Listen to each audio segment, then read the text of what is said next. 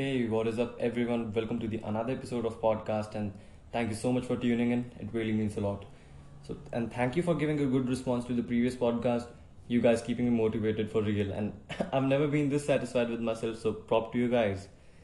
And talking about a month ago, I really felt kind of weird because I had jaundice and just lost some muscles, and they were really hard on guys because I'm a hard gainer. Though those who don't know, you can Google it.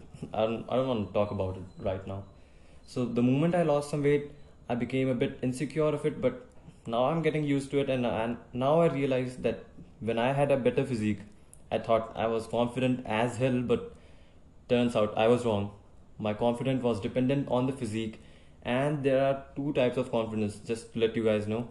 One is surface level and another one is kind of deeper confidence, and the deeper confidence comes from the heart and obviously from practice. So when the thing your surface level confidence relies on is gone, you're left with nothing instead of insecurities. But the moment you realize and admit the things, no one can stop you from being yourself and confident, but you'll have to work hard for it, really hard. And I believe, it's just my perception, that being religious isn't the answer. You have to be spiritual and being dependent on nothing, giving your mind a sense of completeness without any help of materialistic possession is the most confident move. And we'll talk about stoicism, the stoic philosophy, but in another, another podcast. So today I'm going to talk about a movie which we all need to see badly, I have to say it. It's Fight Club, starring Edward Norton and Brad Pitt. I don't know, chicks dig that guy, really. Which is based on a novel by Chuck Palahniuk. This movie isn't actually about a fight club, but just ordinary people who are stuck in the consumerism and other things, which you'll get to know later. And I have to say, this movie was way ahead of time. So, talking about the main character, the character doesn't have a name, as the author wanted to say that it applies to every one of us. Anyways, the role is played by Edward Norton, and he's also the narrator. So, I'll describe the main character by narrator. And he's a brilliant actor, and he worked hard for a corporate company to get a raise and paycheck, and to buy good furniture and appliances and other things. But slowly he began to realize that he isn't actually living his life. He's just living for that paycheck or that rise and blowing all that money on shit he didn't even need. And the things he purchased slowly started to define him as a person and to make situation worse. He also suffered from insomnia, and he also went to self-help groups of testicular cancer to tuberculosis groups and like that with fake name tags to feel better. And he also found a girl named Marla Stewart. So, so I'm not going to give you guys a full summary, but there are some things which you need to know. So the narrator met a guy named Tyler Durden on a flight. They both had the same suitcases, and, and after some chatting, he got a contact card from him.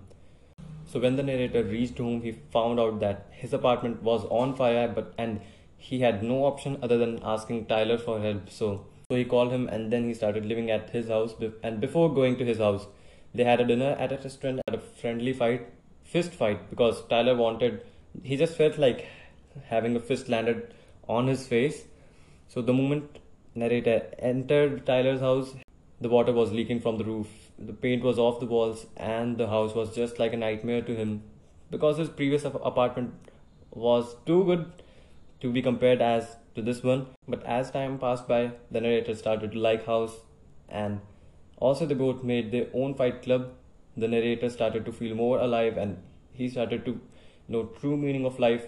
And he also stopped to give a damn about his professional life and began to enjoy rather than crying and wasting it in st- sorrow.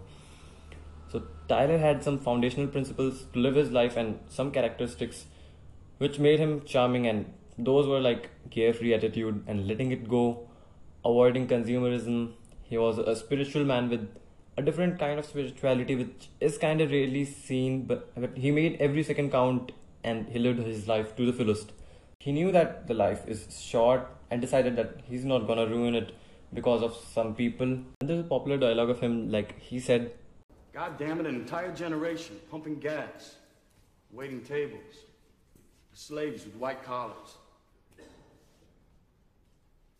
Advertising has us chasing cars and clothes. Working jobs we hate, so we can buy shit we don't need. We're the middle children of history, man. No purpose or place.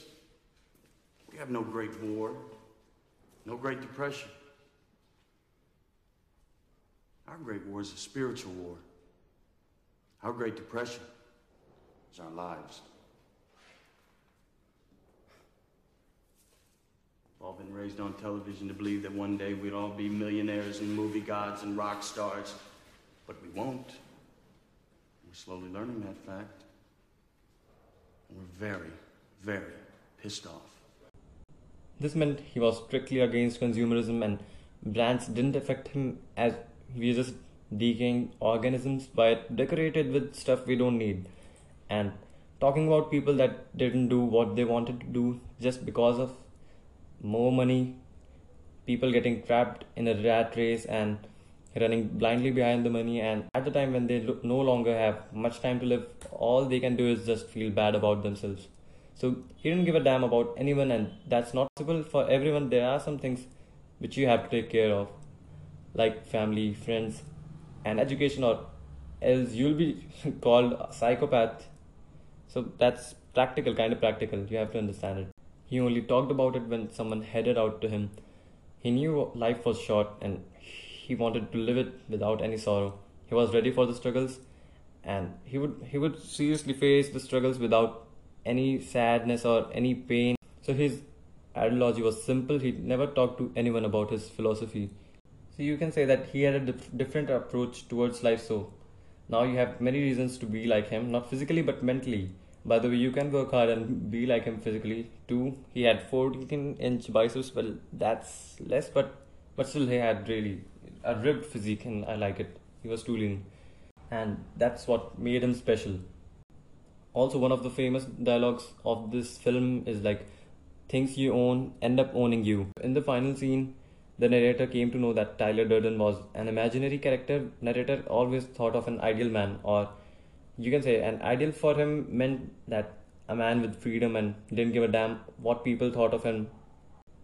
He becomes kind of paranoid thinking about how just him started a Fight Club and how he began the Project Mayhem and other stuff which he thought Tyler did, and also realized that he left the stove on for a purpose, and Tyler's house was his previous house.